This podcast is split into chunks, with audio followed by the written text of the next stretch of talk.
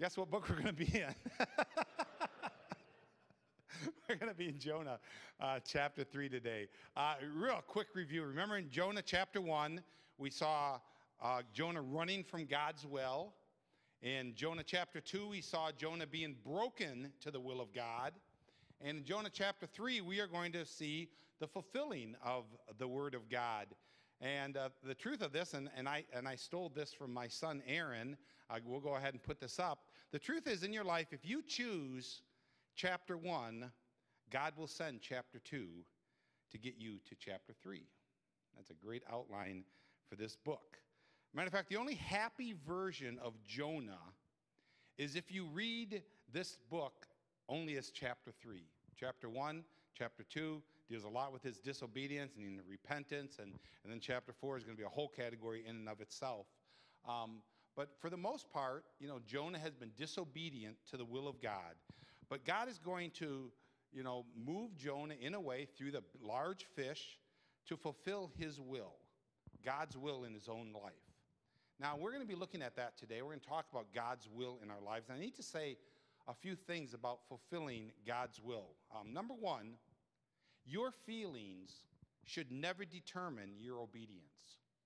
Your feelings and your thoughts on a subject should never determine your obedience. I mean, think about this. Think about what Jonah, the whole problem with Jonah was. Jonah was let his personal thoughts, what God should do or not do, his personal feelings towards the people of Nineveh, the, you know, the nation of the Assyrians, he let those two things keep him from obeying what God had called him to do. So when you're looking at the will of God, you need to empty yourself of your will. Say, God, what do you want me to do?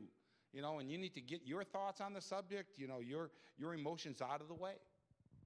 Second thing is you will never feel more fulfilled and joyful than when you have found what God has called you to do, and then you relentlessly pursue it to his glory. There is no more joy than to be walking in the will of God and to know what God's will is for your life. And so, with that, we're going to turn to Jonah chapter 3, and I'm going to invite you to stand together as we're going to be reading the whole chapter this time in reverence to God's word. Jonah chapter 3. says, Now the word of the Lord came to Jonah the second time, saying, Arise, go to Nineveh, the great city, and proclaim to it the proclamation which I'm going to tell you. So Jonah arose and went to Nineveh according to the word of the Lord. Now, Nineveh was an exceedingly great city, a three days' walk. Then Jonah began to go through the city one day's walk. And he cried and he out and he said to them, Yet 40 days and Nineveh will be overthrown. Then the people of Nineveh believed in God, and they called a fast and put on sackcloth from the greatest to the least of them. When the word reached the king of Nineveh, he arose from his throne, laid aside his robe from him, covered himself with sackcloth, and sat in the ashes. He issued a proclamation, and it said, In Nineveh, by the decree of the king and his nobles, do not let man, beast, herd, or flocks taste a thing. Do not let them eat or drink water. But both man and beast must be covered with sackcloth, and let the men call on God earnestly, that each may turn from his wicked ways and from the violence which is in his hands. Who knows? God may turn and relent and withdraw his burning anger, so that we will not perish. When God saw their deeds, that they turned from their wicked ways, then God relented concerning the calamity which he had declared that he would bring upon them, and he did not do it. Go ahead, you may be seated. We're going to look at God's will in three different categories here. We're going to talk about God's will in Jonah's life, God's will in Nineveh's life, and then God's will in your life, in, in my life. Let's start with God's will in Jonah's life. Jonah was commissioned in verse 1 and 2. It says in the very beginning here, this is after the fish has, has vomited him up on the shore. It says, Now the word of the Lord came to Jonah the second time, saying, Arise, go to Nineveh, the great city, proclaim to it the proclamation which I am going to tell you. And we read those, and it seems like a direct quote from chapter 1, because that is the exact same thing God told him in the very beginning Jonah, this is my will for you. This is what I want you to do. So it, it sounds very familiar. Um, same message, same command, same exact requirements. Nothing changed. Jonah, he had stalled, he ran, he jumped, but he couldn't change what God's will was. And nothing suggests at this point, even though we're going to see that Jonah is obedient to the will of God, nothing suggests that Jonah is any more pleased by the command than the first time that he received it. But the difference here is Jonah obeyed. So he's told to go to the city, a great city of Nineveh. Well, we know that, and, and we talked about a few weeks ago how wicked this pagan city of Nineveh was. They were the enemies of Israel. Within 15, uh, 50 years, it's actually the Assyrians, which Nineveh is their capital.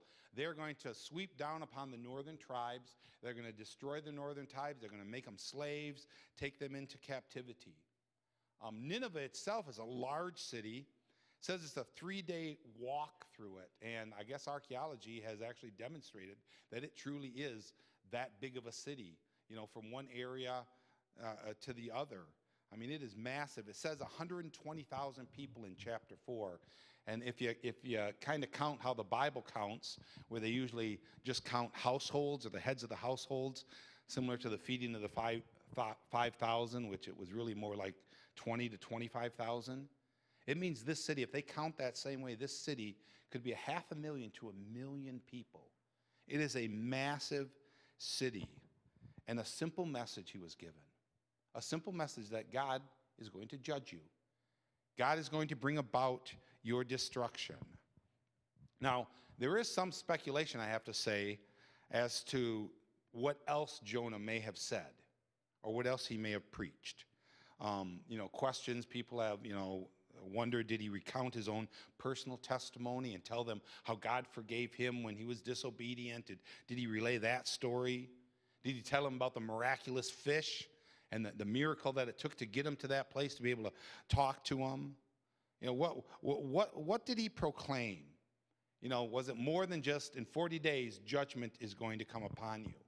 Well, we don't know for sure, but I'm going to tell you some safe assumptions that we can make about this. Number one, Jonah didn't want to be there, nor did he want them to repent. We know in chapter 4 that we're going to look at next week that he is upset with God after they repent and God doesn't bring judgment upon him. This is, you know, this is not a passionate preacher who is wanting those people he's talking to to change and to become obedient. He is obedient. He gives the message. I'm guessing he didn't add anything other than God is going to judge you in 40 days because that is exactly what he wanted to happen. I mean, you can kind of think about Jonah as a mopey minister. You know, I mean, he is reluctant. He is out there preaching their message. Um, you know, I'm, I'm not sure he would add any glimmer of hope, but there is some glimmer of hope. You know, he says he's going to do it in 40 days. God is going to bring judgment. So there's always almost that little buffer period that God is, you know, insinuating there's time for you to change. You know, there's time for you to do something didn't different. He didn't just bring judgment upon them. He couldn't do, he, he could have done that. But it seems that, you know, God wants Nineveh to repent. I mean, Jonah is doing the bare minimum to be obedient. And it's just amazing to see what God ends up doing with it. Just when we are obedient to what God asks to do, us to do. Jonah was now fulfilling God's will for him. You know, he was finally doing what God had called him to do and, and told him to way back in chapter 1. Okay, so that's Jonah. Let's talk about Nineveh for just a second here. Uh, the results of, of, of Jonah preaching to him, it says in verse 5 and 6. Then the people of Nineveh believed in God, and they called a fast and put on sackcloth from the greatest to the least of them. When the word reached the king of Nineveh, he arose from his throne, laid aside his robe from him, covered himself with sackcloth, and sat in ashes. I mean, you talk about a revival. I mean, they believed God. They fasted. They, you know, took on sackcloth and ashes. They rent their clothes. I mean, that's not something that we do, but it was a sign of mourning, an external sign of, of, of grieving, pouring over something. I mean, the king, he even comes off of his throne, humbles himself before God. And then the king, he isn't just content, you know, to, to make some verbal claims but he, he makes a proclamation that people turn away from their wicked ways. I, think, I mean, folks, this is a preacher's dream come true. These kind of results, you know, to a simple, simple message. But Jonah, he's not passionate, he's not powerful, he's not pleading his ministry, but he is obedient. You know, it's ours to obey. There's a great truth here. It is ours to obey. It is God who brings about true fruit. I'm not talking about false fruit because we can fabricate a lot of false fruit. Ours is to obey, God is to bring about the, the fruit. The redeeming power of anything that is true and eternal is in the Word, the Word of God. It is in the truth of God. It's not in the person, it's not in the personality, it's not in the presentation.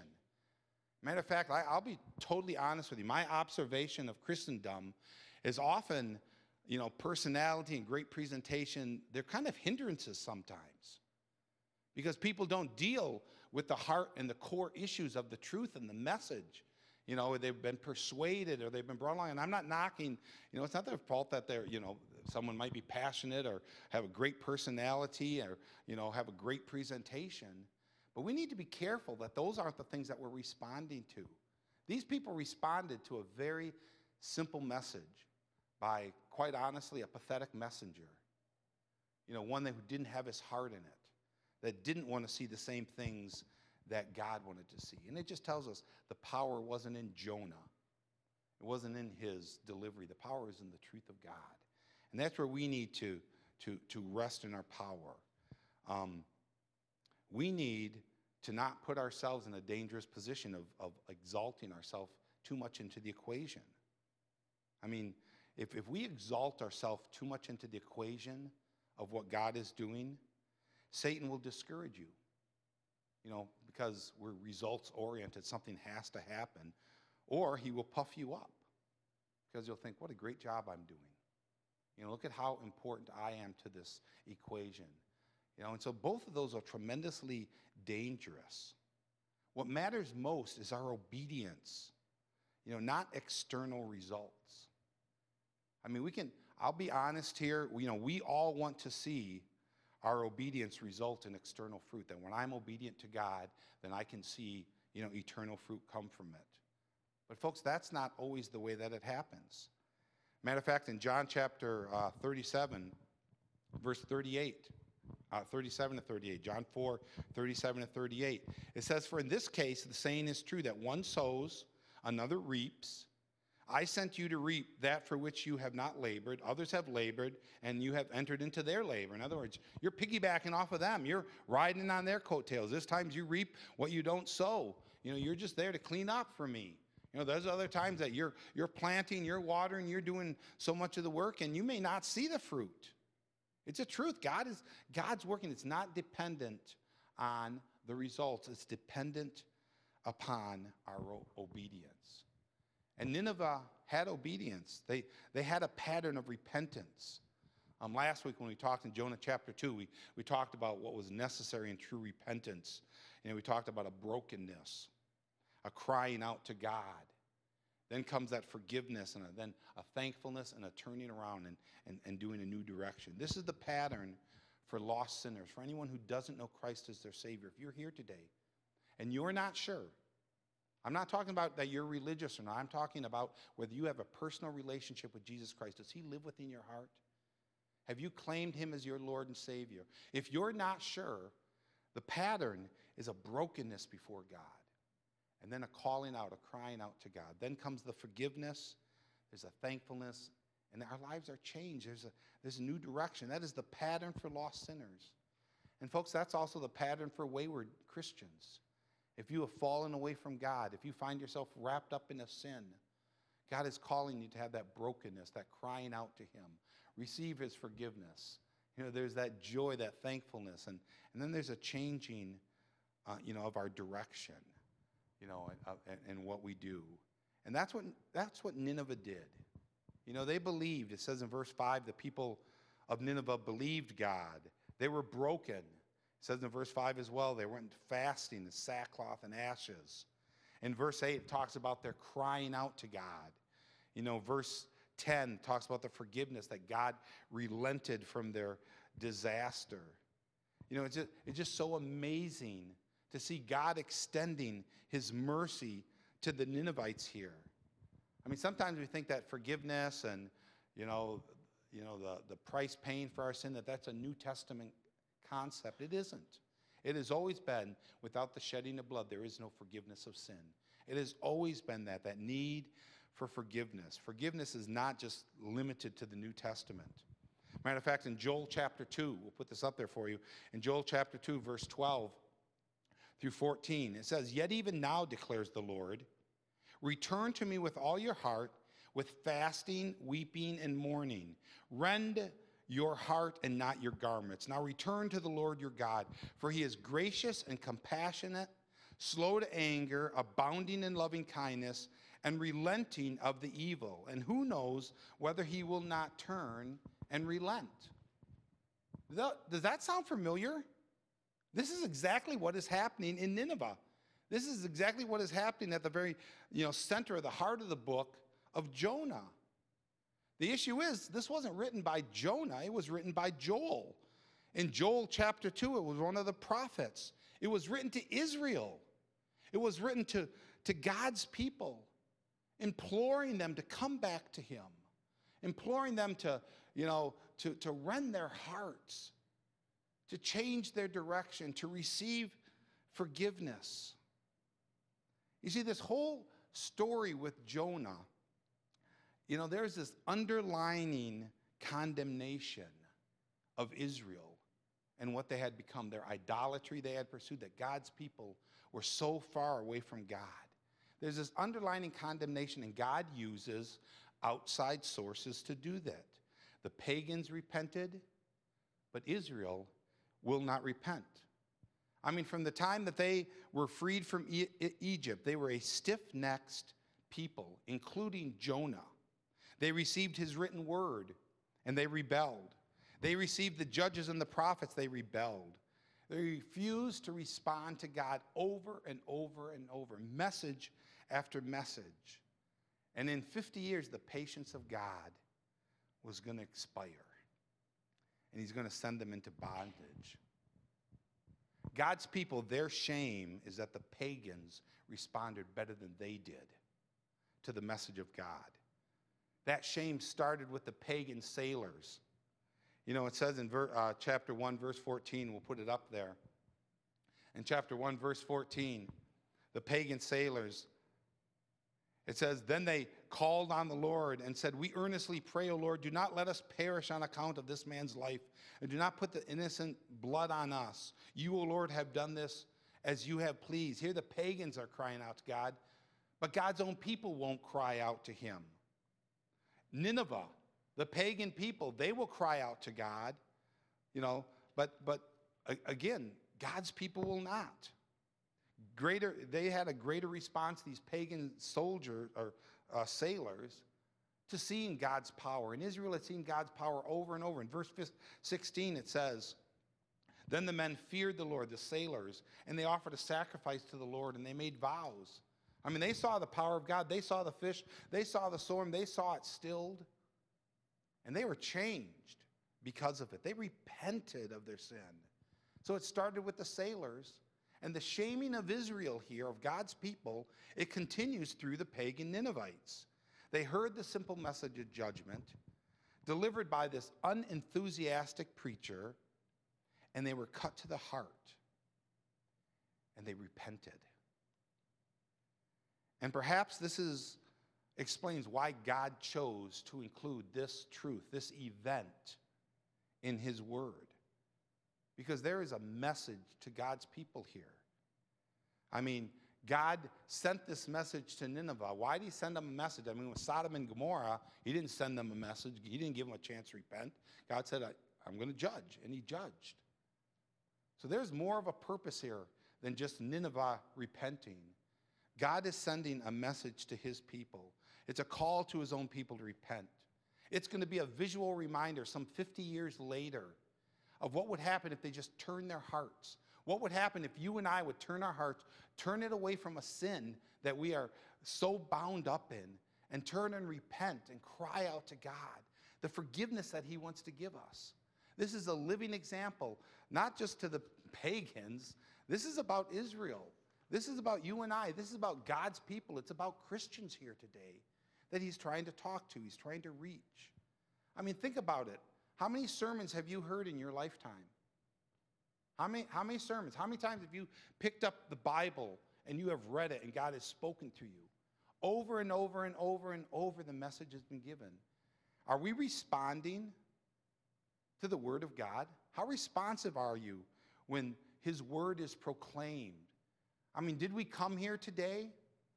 I mean, like a like a you know a, a plant out in the middle of the desert, wanting to soak up the Word of God. God, speak to me. I need to hear from you. I mean, is that our heart that we want to hear from God? Have we have we become so cold, so calloused to the message that we've heard this over and over and over again? that it's lost its power, that it's lost its truth. So you've got God's will to Jonah, you got God's will to Nineveh. I want to end in just a few minutes. I want to talk about fulfilling God's will for you in your life. I want to talk about three things. One of these we're going to kind of repeat from uh, week one. Number one, we need to obey God's general will. You want to know what the will of God is? If you remember way back in Jonah 1, we talked about God's general will, and that is the same for each and every one of us.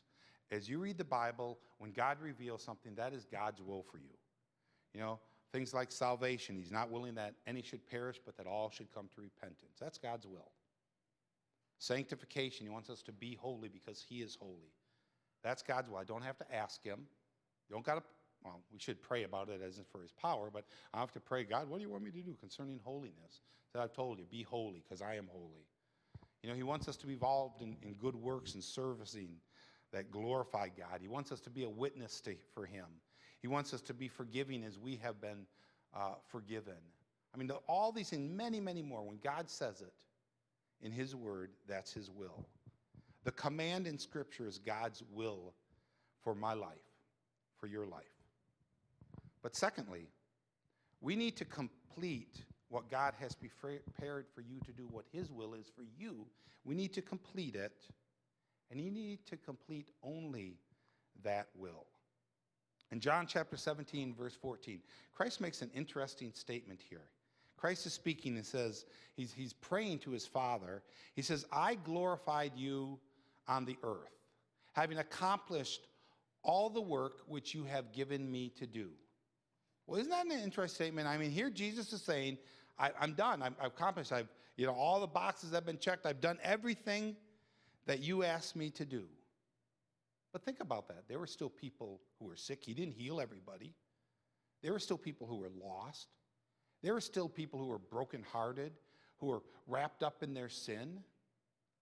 I mean, the issue was he did what the Father had given him to do. And he didn't concern himself, you know, so much I've got to do everything.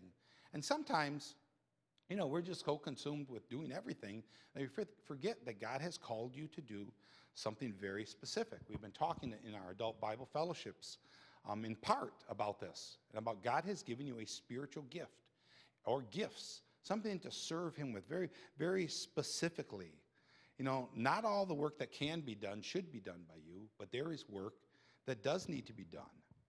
And sadly, you know, too many times we're only moved by urgent requests. You know, when there's an urgent need, then we respond to it. I mean, one of the things that we're learning in, in the ABF on spiritual gifts is, you know, if you've been given the gift of teaching, you need to pursue it. Don't wait until someone asks. You need to be pursuing it. You've been given the gifts of service or of hospitality. You know, you, you need to be pursuing opportunities, not just, well, I'll wait until somebody asks me, then I'll do it. That's a gift that God has given you. That's His will for your life to fulfill His ministry and His service that, that He has been given you. You know, and, and if you aren't serving somewhere and you have some question, well, I don't know what my gifts are, I don't know exactly what to do. You know, we talked a little bit about this morning. It's great to try some different things and find out what it is that God has gifted you to do. Where God is going to, you know, put a blessing for his kingdom upon your life in some area that you are serving. The best, most rewarding, and fulfilling work is when you do all that God calls you to do and nothing more, nothing less. All that God has called you to do. And, folks, as, as we apply this to, to our church family, I mean, God knows what this church needs. And He has placed each of us very uniquely in its place for the purpose that He has for us and for His kingdom. Our problems become when people become selfish or lazy and they don't use their gift, they don't use their talents for the Lord. You know, when a foot refuses to work, the body has to compensate for it. If you break your leg or something, the whole body compensates for it. And it, it gets along, it does okay, but it certainly doesn't do like if that, that foot was working. And then the hands and all the other things that had to compensate, they kind of are minimized on what they are supposed to be doing. And on and on, the cycle goes. God knows what the church needs. It's ours to find that place that God is going to bless us and use us for his honor and glory. You know, so what has God called you to do? Think about this. You know, what is it that, if, if you had to write it down, I've come to the end of my life, Lord, I'm looking at you, I have done what you have called me to do, what you have placed upon me, what would that be? What is it that God wants from you? You know, at this season, at this stage in your life, some of you say, Well, I'm retired. No, you're not. God retires you, and you know when you're retired. You're, God retires you because you'll be dead. You know, that the truth. You know, because up to the last, we want to be faithful. You know, to the Lord. The Christian consumer, one who is not out there producing, not active, not serving, using his gift, that Christian consumer is one of the worst mentalities that we bring to the church. You know, what am I getting out of this? You know, is this meeting my needs versus coming to the church to, to meet the needs? What can I do? What does God have me to do today? I was trying to think through this about some examples that I had of this, and God brought to my mind about, oh, say about 26, 27 years ago, I was pastoring in Illinois, and uh, we, were, we were involved in a, a building program for the church. Matter of fact, about the same time that, that this uh, church as well was going through our building uh, thing, we were going through the same thing over there in Lena, Illinois. And there was a, a family there, they were in their 40s, lovely, nice people, had a couple uh, girls that were in high school. They were part of the church and part of the youth group. And, you know, we went over, had supper with them. You know, every once in a while, I even went over, watched a few ball games with them. Well, suddenly, after about a year, and we're in the midst of this building program, they just totally disappear. They're not there anymore. So I call them and reach out to them. Hey, what's going on? And Eh, they made some really lame excuse about, well, our kids, they go to school in a different school district, and so they don't have as many friends as, you know, in the youth group, and we kind of want them to be friends. I'm like, what is this? So anyway, I go over there, I drive over, and, and you know, I, I talk very bluntly with them, what's going on in your life? And finally, the truth comes out. And he said, well, we're involved in a building program, and I, I see that there's a need for it. I see that what you're doing, I think that's great. They said, but we don't want to be part of paying for it. I, and so I asked them, I said, so where are you going? They told me where you're going. I said, you know somebody else paid for that. They said, we know that, but we just don't want to be the ones who do it. I, at least they were honest. But can you, can you imagine that kind of mentality in a, in a family, which is what we are? You know, Ours is to find what God has for us to do. And, you know, whether, you know, we agree with it, you know, whether we would do it that way, to be obedient in what God has called us to do. Tremendously important. Use your abilities to the fullest. Don't worry about others. Just use your ability uh, to the, the fullest. So let me give you let me give you a conclusion. Let me give you the three things that we talked about here to focus on. Number one, it is ours to obey, it is God's to bring the fruit. I just need to focus on obedience. I might want fruit, I might want some certain thing to happen, but that's not going to be my, you know, success or failure. Mine is going to be my obedience to God. Am I doing what God has called me to do? Are we fully obedient? Are we trusting God with the results and, and what He is going to do in our lives? Second thing, do you have this pattern of repentance? Do you have the pattern of brokenness and crying out to God, receiving His forgiveness, a thankfulness, a turning, a changing our direction? We saw it in chapter 2, but today, again, we're reminded of it. It says in Psalm 139, it says, Search me, O God, and know my heart. Try me and know my anxious thoughts, and see if there's any wicked way in me, and lead me in the way everlasting. Are we willing to say, God, just try me? Search me, Lord.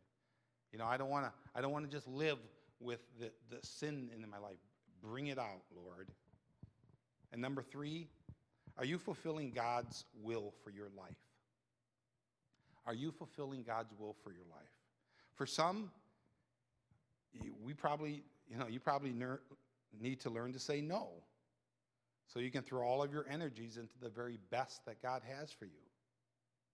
For some, you need to ask forgiveness and you need to get busy. There is no such thing as a Christian consumer. We're all here to be part of the body of Christ. And whether our gift is great or whether it is small, whether it, our input is visible, you know, or whether it is behind the scenes, every single one is important. And are we fulfilling the very reason that God gave his life, gave his son to die on the cross for your sins? Are you living that purpose? Or are you living for yourself today? Let's pray. Father God, I so thank you for the truth of your word. Boy, this one was kind of hard to study through and search my life through, Lord. But I thank you that you love me too much to let me stay outside of your will in any area. And I ask you, Father, as you're speaking to our hearts differently here, each one differently right now, that you would not allow us to let the, the cares and concerns of this world choke out what you are trying to tell us today. Father, if there is somebody here today that is in need of being forgiven, to become a child of yours, not just a religious person, but a Christian, one of Christ, to become your child.